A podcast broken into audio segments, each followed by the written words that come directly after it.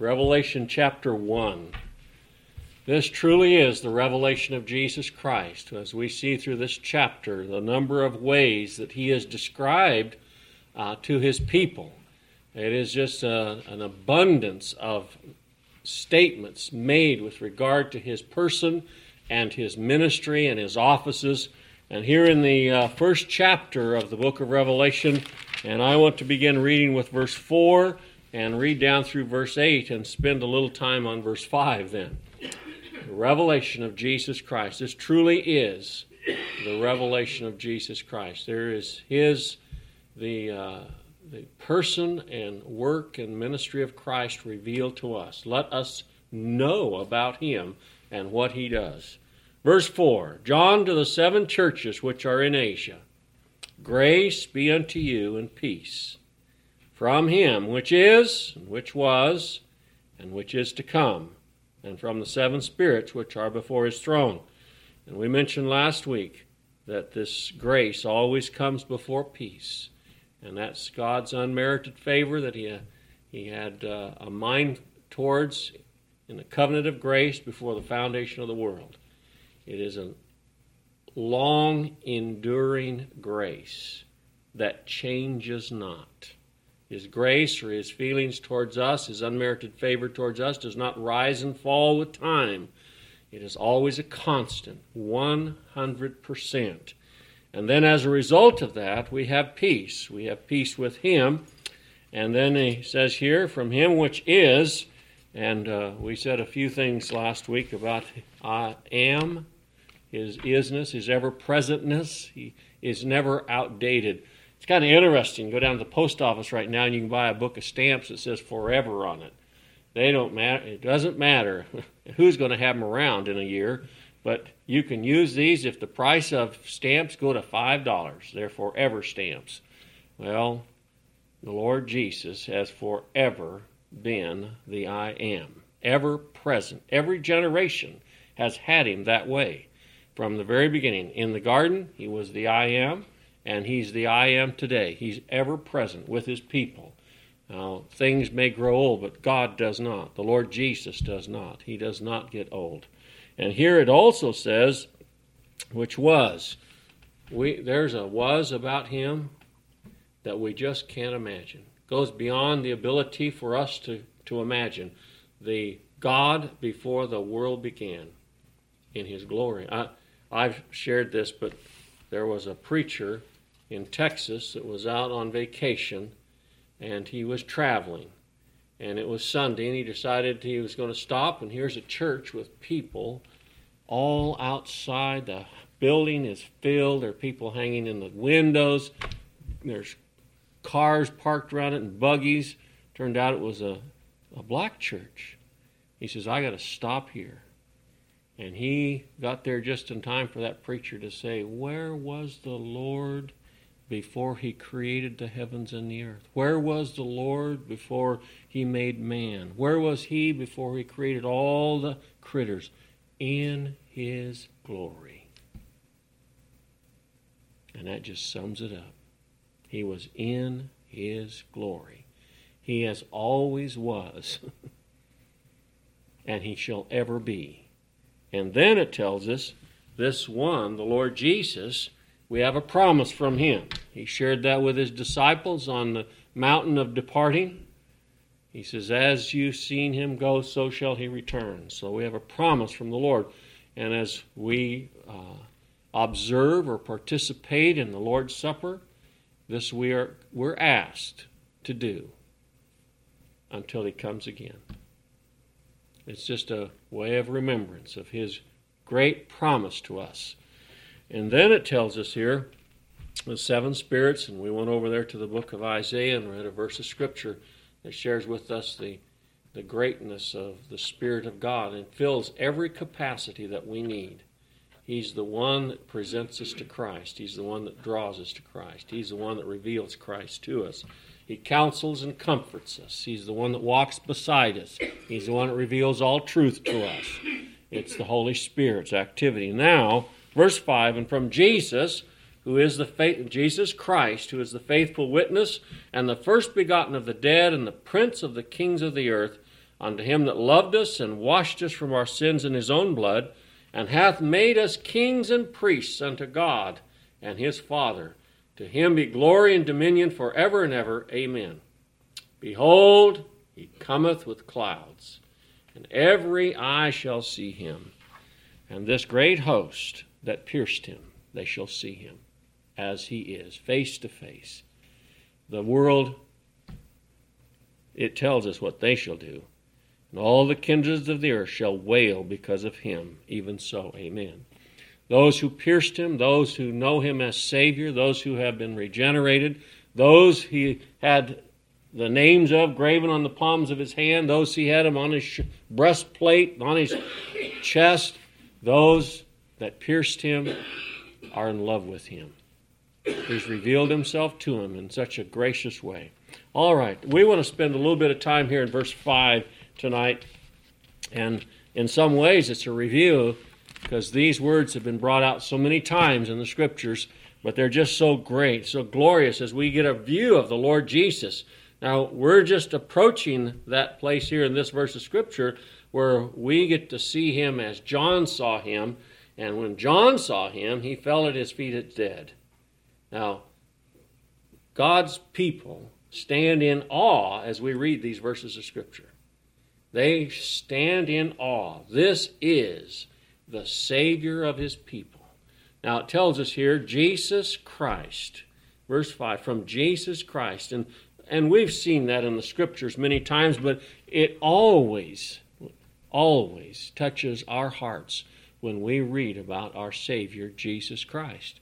We're touched by even the name of Jesus Christ. And the reason that we're touched is his name means Savior, and when he was promised, when he was already in the womb of Mary, Joseph was told, "You shall call his name Jesus, for he shall save his people from their sins."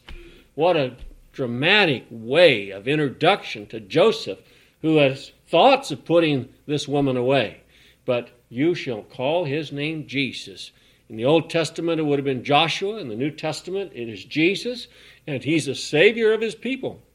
He has every intention of saving every one of them, and not one of them shall be lost. Not one will be left out. Not one will be unfound. They shall all be present at the great marriage supper of the Lamb. They shall all have their name tags.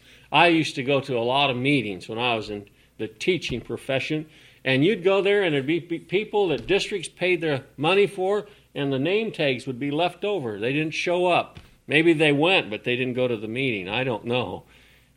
A lot of name tags. And then once in a while there'd be one they'd have to create a name, and it would always be in hand handwritten with some magic marker.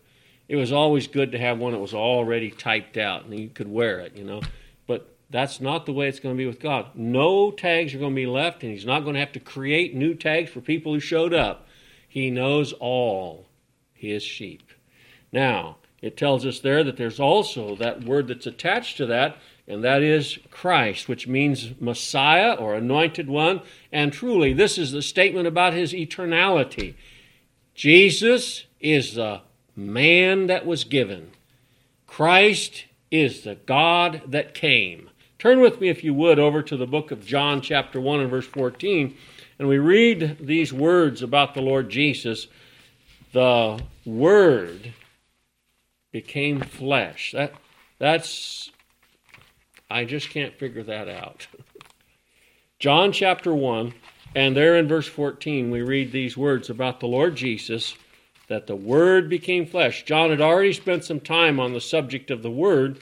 There's no question about who that is, and there's no question about how long he's been the Word. And here in John chapter one, verse fourteen, the Scripture says, "And the Word was made flesh." Now notice this next phrase, "and dwelt among us." He just didn't come down for a visit. Now, he did come down for a visit when he visited with Abraham. And he did come down for a visit when he visited with Moses. And he did come down for a visit when he vo- visited with Adam. He came down for a visit. But in his appointed time, he came down for a duration, for a period of time. He just didn't come down to visit. He came down to tabernacle among us. That's what it means in the original. He tabernacled among us. He took upon himself flesh. The God, the very God, took upon himself flesh, and he tabernacled among us. For a season, he was kept, captured by the flesh. He was a perfect child and a perfect man. He's the God-man, but he was captured by flesh. We don't see him doing some of the things that the Old Testament shares that he did. He's captured, and he's captured for a season that he might become the ransom price for his slaves that were sold into slavery of sin. The ransom price was his flesh. The ransom price was his blood. The ransom price is his life. So he he was captured for a period of time in this flesh for the payment of a ransom price. The letter went out. The ransom note. All yours have been captured by sin. They fell into sin in Adam. And if you want them back, you're going to have to pay the ransom price. And the ransom price is the death of the God-man. That's the ransom price. You're going to have to pay that. Well, the Lord Jesus, we read about him. He was so willing to pay the ransom price. He is so willing to be our Savior. He was not forced into it. There wasn't a vote that took place in heaven and the uh, Christ lost. He volunteered. It was in the covenant of grace that he give up his life a ransom for many. So he came willingly down to this earth. He came to be born of a virgin, take upon himself flesh. And here it says, the Word became flesh and dwelt among us, there in verse fourteen. And we beheld his glory, the glory as of the only begotten of the Father. This is the precious Son of God came down to tabernacle among men. And then it says he's full of grace and truth. This is the only man that ever walked the face of the earth that those two words could be said about. He's full of grace and truth by his very nature. We have to be given grace and we have to be given the truth, but he came down and he was full of grace and truth. That's how he came. He had all the greatness of God and he was filled with his unmerited favor to dispense to Matthew, a, a taker of custom money, taxes, and John and Peter, just lowly fishermen, sinners. Just go down to the wharves along the uh, coast of Oregon and find out what kind of people most of them are.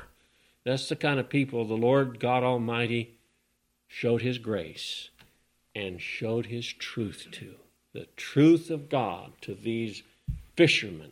These outcasts, and Matthew, a tax collector, an outcast, and those women that came to him, outcasts. This is who he came for. And then, if you would, look with me to the book of Matthew, chapter one, verse twenty-one, as it shares here this information about the Lord. I just love this verse of Scripture. It explains so much and yet is so deep that uh, it's beyond explanation.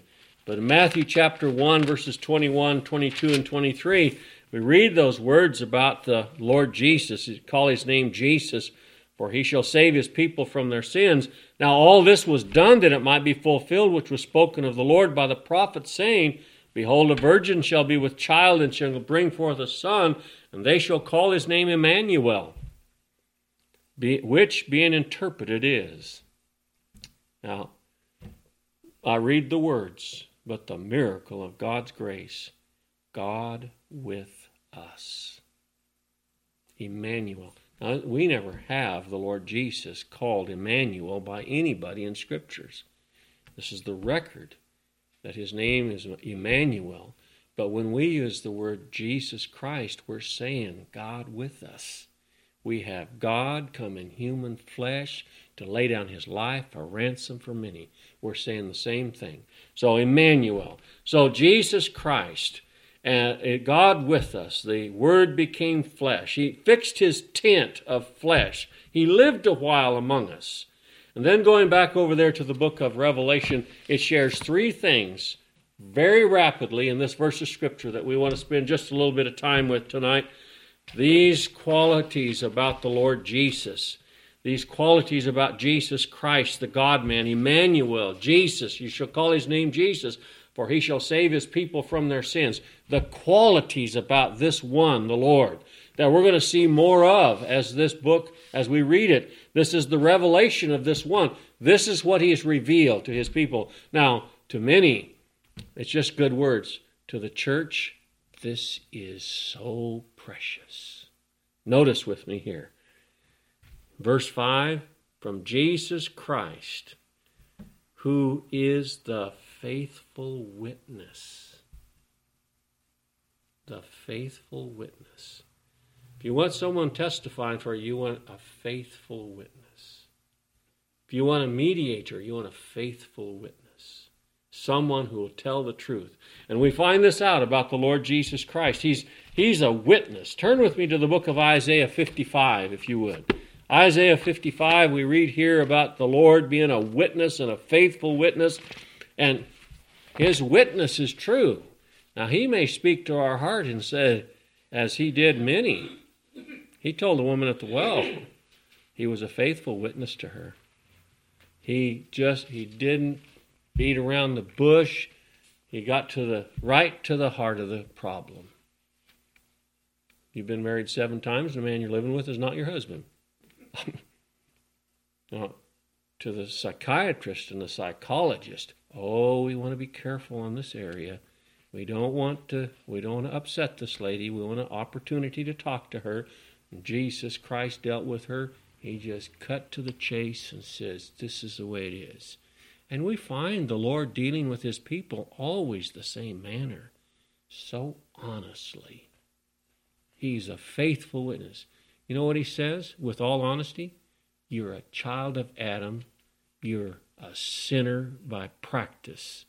And you're a sinner by nature, and you're a sinner by choice. And when he says that to us, if we don't know it, we raise our hackles. And after we know him, we say, yes, Lord. Yes, Lord, I know that. It just, it grates on me every day. I'm a sinner, yes. He's so honest with us. Sometimes we don't like honesty, but the Lord's always honest with us. He never, never, never gets goes around this way to get to it.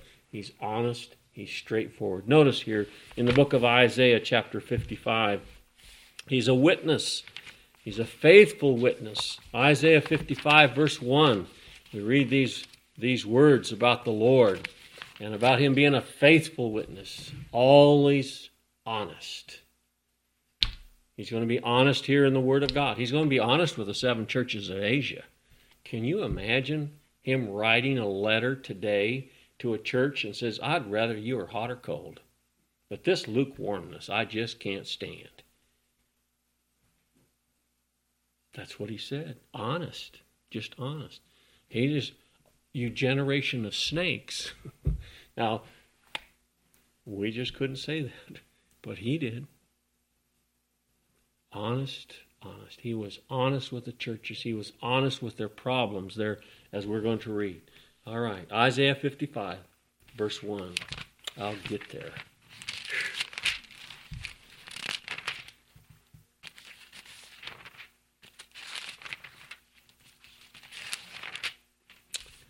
Ho, everyone that thirsteth, come ye to the waters, and he that hath no money, come ye buy, eat. Yea, come, buy wine and milk without money and without price. That means you're not going to bargain or trade for this. You just, it's we're, we're not bargaining with the Lord. We're not going to trade. Wherefore, do you spend money for that which is not bread, and your labor for that which is satisfieth not? Hearken diligently unto me, and eat ye that which is good, and let your soul delight itself in fatness. Incline your ear and come unto me. Hear, and your soul shall live. And I'll make an everlasting covenant with you, even the sure mercies of David. Now notice this in verse four. Behold, I have given him for a witness to the people, a leader and commander to the people. Behold, thou shalt call a nation that thou knowest not, and nations that knew not thee shall run unto thee because of the Lord thy God and for the Holy One of Israel, for he hath glorified thee. Now notice verse four. Behold, I have given unto given him for a witness to the people, a leader and a commander to the people. He's the honest one. He's the one that is a faithful witness. He will tell the truth. He will not back up. He will not budge on this matter. And we find him when he talks about the covenant. It mentions there the everlasting covenant, even the sure mercies of David. He's, he's a witness of the covenant of grace. He's a constant and abiding witness about the covenant of grace, that it is in effect, and it was made in the council halls of eternity. And in that covenant of grace, the Father chose a people out of all the peoples of the world that would come. And the Son said, I'll lay down my life for all those. And the Holy Spirit said, I'll go find them and I'll regenerate them. That's in the covenant of grace. And he's a faithful witness to the covenant of grace. And he's a witness of, witness of God's way of salvation. Salvation, only way. He termed it narrow way. That's what he termed it. It's, he's a faithful witness when it comes to salvation. It's God's salvation. He gave the message to Jonah in the great fish's belly, salvation's of the Lord. This is, he's a faithful witness on this issue. He didn't send out an, a, a, a paper and ask for people to say, what would you like in a church? What would you like in a Savior? He just said, this is the way it is, and my people shall bow. My people shall lend their ear. My people shall hear. This is the way it is. There's none other name under heaven given among men whereby we must be saved. There's only one way, and he's a faithful witness about that. He's a true witness. Tur- uh, turn over there, would you, to the book of Revelation. I just want to read that verse of Scripture when he's speaking to a church, and he's a faithful witness to them. He's a faithful witness about them being lukewarm. Now, I don't understand all I know about that, but I hope by the time we get there we have a little more light about what it means. Revelation chapter three, we read these words. Revelation three, verse fifteen, the Lord Jesus Christ speaking to a church. Not a church age, but a church. I was thinking this afternoon about these seven churches of Asia. Probably a, a Bible-believing church could say they've gone through all seven of these in one week. I mean, it's just, it's just things that happen in our life that remind us we need a Savior. Things that happen every day. There's t- times, Lord, I'm sorry, but I did forget my first love. But he hasn't forgotten me. Lord, I am cold. I mean, I am lukewarm. But you're not. You're a faithful witness to me. But notice this. His faithful witness is brought out here. Revelation three, verse fifteen. The Scriptures share this. I know thy works, that thou art neither cold nor hot. I would that thou wert cold or hot, one way or the other. If you can leave, leave. That's what he's saying. That's what he told five thousand at one time. He preached the gospel, and he said, this is the hard saying. There's the door. If you can leave, do it. And they left. They had, all they were interested in was bread. Just blessings from heaven. They were not interested in the Christ of God, this man of God that was walking among them.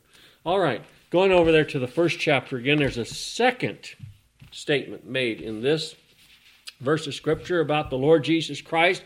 It's a revelation of Jesus Christ, and here we find that Jesus is Savior and Christ is the Messiah, and combined it's the mediator, the God-man. There's one mediator between God and man, the man Christ Jesus. And his ministry to us is to be a faithful witness. And then secondly we find, and the first begotten of the dead. There were other people raised in the Old Testament, before Jesus was ever raised, but they were all raised by the power of God. Not one was by the power of a prophet or the power of a priest. They were raised by the power of Jesus Christ. In the covenant of grace before the world began, it was purposed to demonstrate the resurrection ability of God. We find him doing that three times in his own personal ministry. He raised someone. One was quite young, one was young, and one was no doubt older. But they were all dead. Demonstration, it doesn't matter where we are in life. Without Christ, we're dead. And there's no qualities of dead. We don't find that the Bible or even English talks about dead and deader and the deadest. They're all dead. One quality. We're all dead in Adam. We're made alive in Christ. He is the first begotten of the dead. The relationship of his power and his office is demonstrated here. Turn with me, if you would, to the book of Ephesians chapter one. Ephesians chapter one. The power that went into raising Jesus Christ from the dead. The power is mentioned here in the book of Ephesians chapter one, and it talks about his resurrection. He is the first begotten from the dead. He's the one that was determined before the world began to be the resurrection, and in his resurrection he could share, I'm the resurrection and the life. And he's going to share that with with Lazarus' sister. I am the resurrection and the life. In him is our resurrection. Now, the resurrection of Jesus Christ took up, I don't, let's just say all power. Nobody could have raised him out of that tomb. It took all power. He has all power. It took all power. It took God's power to raise his son. Now notice here in Ephesians chapter one and verse nineteen, it says, and what is the exceeding greatness of his power to usward? Exceeding greatness of his power to usward who believe, according to the working of his mighty power, which he wrought in Christ, when he raised him from the dead. Now, the same power that it took to raise Jesus Christ from the dead is the power that God must exude on us to raise us from the spiritual dead and to raise us to in the end time. Same power. It is exceeding power. We don't have that power. It's not within us. We couldn't walk up to the tomb of Lazarus and say what Jesus said and get the job done. We don't have that power. We are caught. Now, there's people in the Old Testament, prophets, they said the words and people were raised from the dead, but it was by the power of Jesus Christ that they were raised. And when people were healed in the New Testament times after the Lord Jesus went back to glory, they were raised by the power of Christ. And it took exceeding power to raise him. He is the first begotten from the dead. He is a picture of what power it took. Exceeding power, and it's that power that takes us to be saved. It's not just a diddly little prayer. It's the exceeding power of God that raised Jesus Christ from the dead is what's required to raise us to newness of life, to quicken us. It's not just a small thing. It's all power of God is required to do that. It is him that has to raise us and put away our sin. It's exceedingly sinful. And uh, there in uh, second, or Ephesians chapter one, verse twenty, it says, which he wrought in Christ when he raised him from the dead and set him in his own right hand in heavenly places, far above all principality and power and might and dominion and every name that is named, not only in this world, but that which is to come, and hath put all things under his feet and gave him to be the head over all things to the church, which is his body, the fullness of him that filleth all in all. This power of the Lord Jesus that was demonstrated in his own resurrection, it took the power of the Father, it took the power of the Holy Spirit, and it took the power of the Son. I lay down my life that I might take it up. But God the Father was involved, and all power that he and the Holy Spirit, this was no novel thing. This was no sleight of hand tricks. It took the creative power of Almighty God to raise his Son from the dead, and that is the same exact amount of power it takes to raise us from the spiritual dead. And then, when he comes again to raise us so that we'll be like him, have our bodies brought out of wherever. Power. It takes the power of God to do that. We, it's no small feat. It's the great act of a sovereign God over his people here and to come.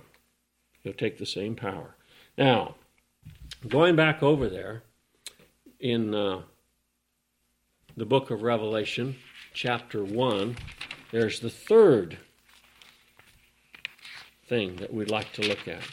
He is the faithful witness. He's the first begotten from the dead. And look at this one. He is the prince of the kings of the earth. And he's the prince of the kings of the earth. He's the king of all the kings. He is the ruler of all the kings. He is the king supreme, and all other rulers are subject to him. Not one can rule without him. He is their lifeblood of ruling. Turn with me, if you would, to the book of Matthew, chapter twenty-eight, as he is the prince of the kings of the earth. He just allows us to view him as absolute King of kings and Lord of lords, absolute sovereign. He, there's no one that speaks ill of him in his presence. Now, we may speak ill, but no ruler is going to usurp authority over God. Nobody. In fact, it says, not an angel in heaven, nor an inhabitant of the earth, can say, "What doest thou?" Why are you doing that? And make a move. I'm so thankful that this is here, because this really takes care of our prayer. He is the prince of the kings of the earth. The king of kings that's immutable, changes not. I change not. He's not swayed by political opinion. He changes not. Now notice here with me in Matthew chapter twenty-eight. We've read this in the past, but this is such a glorious verse of Scripture. Matthew twenty-eight, verse eighteen, as he mentions this about himself. After his resurrection, he had this before. It's restored in a, in a sense here. And in Matthew chapter twenty-eight, we read here in verse eighteen, these words about the Lord Jesus Christ. He said, "Jesus came and spake unto them, saying, All power is given unto me in heaven and in earth. I lack nothing. I have the cattle on a thousand hills. I have the gold in every mine. I have all people in my hand." There's a song I used to sing as a kid. I didn't realize the truth of it, but he has the whole world in his hands. It's kind of kind of a sporty little tune, but he has the whole world in his hands. He has little bitty babies in his hands. He has you and me in his hands. He has everything. Absolute control over all things. It is his creation, and he does as he pleases with his creation. He is a prince of the kings of the earth. No one moves without his permission. Last night I read an article about the Civil War between the uh, Clintons and Al Gore when he was vice president. And in there it said that Bill didn't make a decision without first of all going to his wife. Everything. He had to go ask her, had to ask her. And Gore was supposed to be the most, he was announced to be the most powerful vice president that had ever been. And he ended up, he couldn't even have a visit with the president. That's not the way it is with the Lord. He is absolute king. Absolute king. Nobody puts him off. Nobody says, "Oh, at another time, at another time. Bring this up at another time." Nobody puts him off. He is absolute. He is irresistible. When he calls, it is an irresistible call. The king says, come, we go forward. When he comes, we come to him. We are called by a kingly call, and it is irresistible. And he sends out strings, cords of love, and draws us to himself. It's irresistible because he is the king of the princes of the earth. He's king in salvation. He's king over all things. Even the sparrows depend upon him. The lions in the jungle depend upon him. That's what the scriptures say. And we depend upon him whether we know it or not. He is king. He is prince of all kings of the earth. He is. Now, turn with me, if you would, to First Timothy. First Timothy chapter one, verse seventeen. He is the king of the prince of the earth, prince of the kings. He is the ruler. He's absolute monarch. He's monarch when it comes to political power, and he's monarch when it comes to spiritual power. He's over the every kingdom. He's over the mineral kingdom. He's over the plant kingdom. He's over the animal kingdom. He's over the human kingdom. He's over the angel kingdom.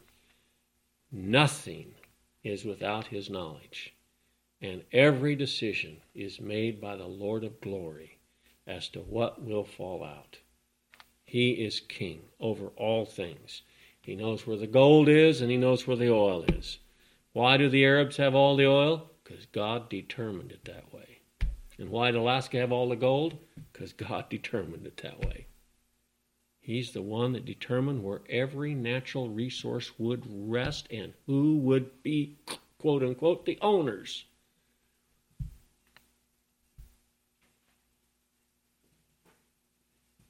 Everything. First Timothy chapter one, verse seventeen.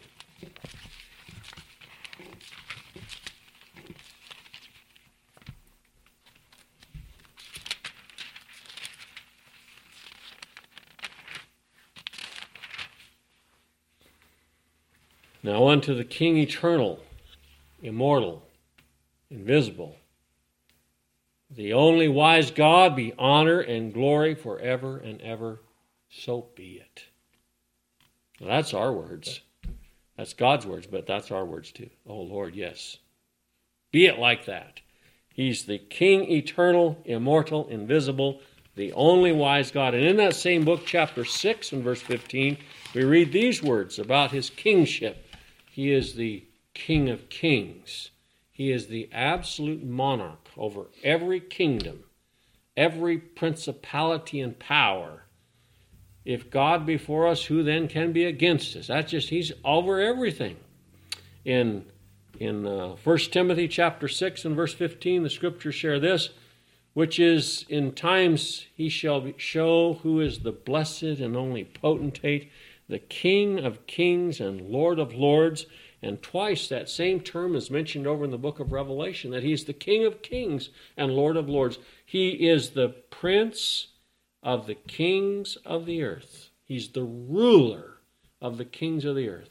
So in that verse of Scripture, he shares with us that he's the faithful witness. I'm King of kings. Faithful witness. I'm King of kings. He's faithful witness. He says, I'm the first begotten of the dead. I am the resurrection and the life. It doesn't matter which age, doesn't matter when. The same power that it take, took to raise the Lord Jesus out of that tomb is the power that it takes to raise us out of our spiritual death. And the same power that will be demonstrated when he raises all his saints at that last day. His power will be demonstrated. I mean, it's power that will be demonstrated to raise all those. Power to raise one soul from spiritual death. They have no ears to hear. They have no eyes to see. They have no mind to consider. They have no thought towards God. They have no feet to go to him. They have no hands to serve. They're dead, and he quickens the whole spiritual being. And they're on their knees bowing before him, because he is the first begotten from the dead. I've demonstrated my power here. The power to create heavens and earth. Now, we think that's power. But the power that it took God to raise God from the dead is the power that it takes to raise you and I. That's power. That just puts it out of our league. Little puny, infinitesimal ladyfinger power is all we got. I remember Nancy's brother's got some ladyfingers, and they're little bitty firecrackers. I couldn't do this because I knew it hurt, but they held him in the tips of the, right there, and he'd light him and hold him in a flower. See what happened. Just little ladyfingers. That's, that's the power we have, just little bark. But the power of God to shake the very foundation of this earth. The power of God to create rain. It's a miracle that we have a rain cycle. All that water runs down the river, goes out in the ocean, evaporates up into the clouds, comes back over the land, and drops it again. The same water that we're drinking today has been recycled ten thousand times. What a miracle. And what power is the water of the Word that God uses? It isn't change. God doesn't change the water for us.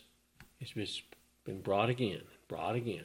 And when it comes to the Word, it's the same gospel story that God uses today that He used six thousand years ago. My faithful Son, my first begotten of the dead, my faithful witness, my Prince of the rulers of this world is the Savior of His people. And in that same verse, it shares this, and with this we'll close. He says there in the latter part of verse five, and we'll look at this at a later date, unto Him that loved us and washed us from our sins in His own blood. My goodness. The revelation of Jesus Christ. That just connected phrases, statements about the glory of our Savior, the glory of the Lord, this God-man, Emmanuel. Call His name Jesus, for He shall save His people from their sins. This one, all of this is about. This one man, this one from heaven that took upon Himself and tabernacled among us, took upon Himself flesh. All of this is about. Every statement, every phrase, every word, every statement of power and authority is all about Him.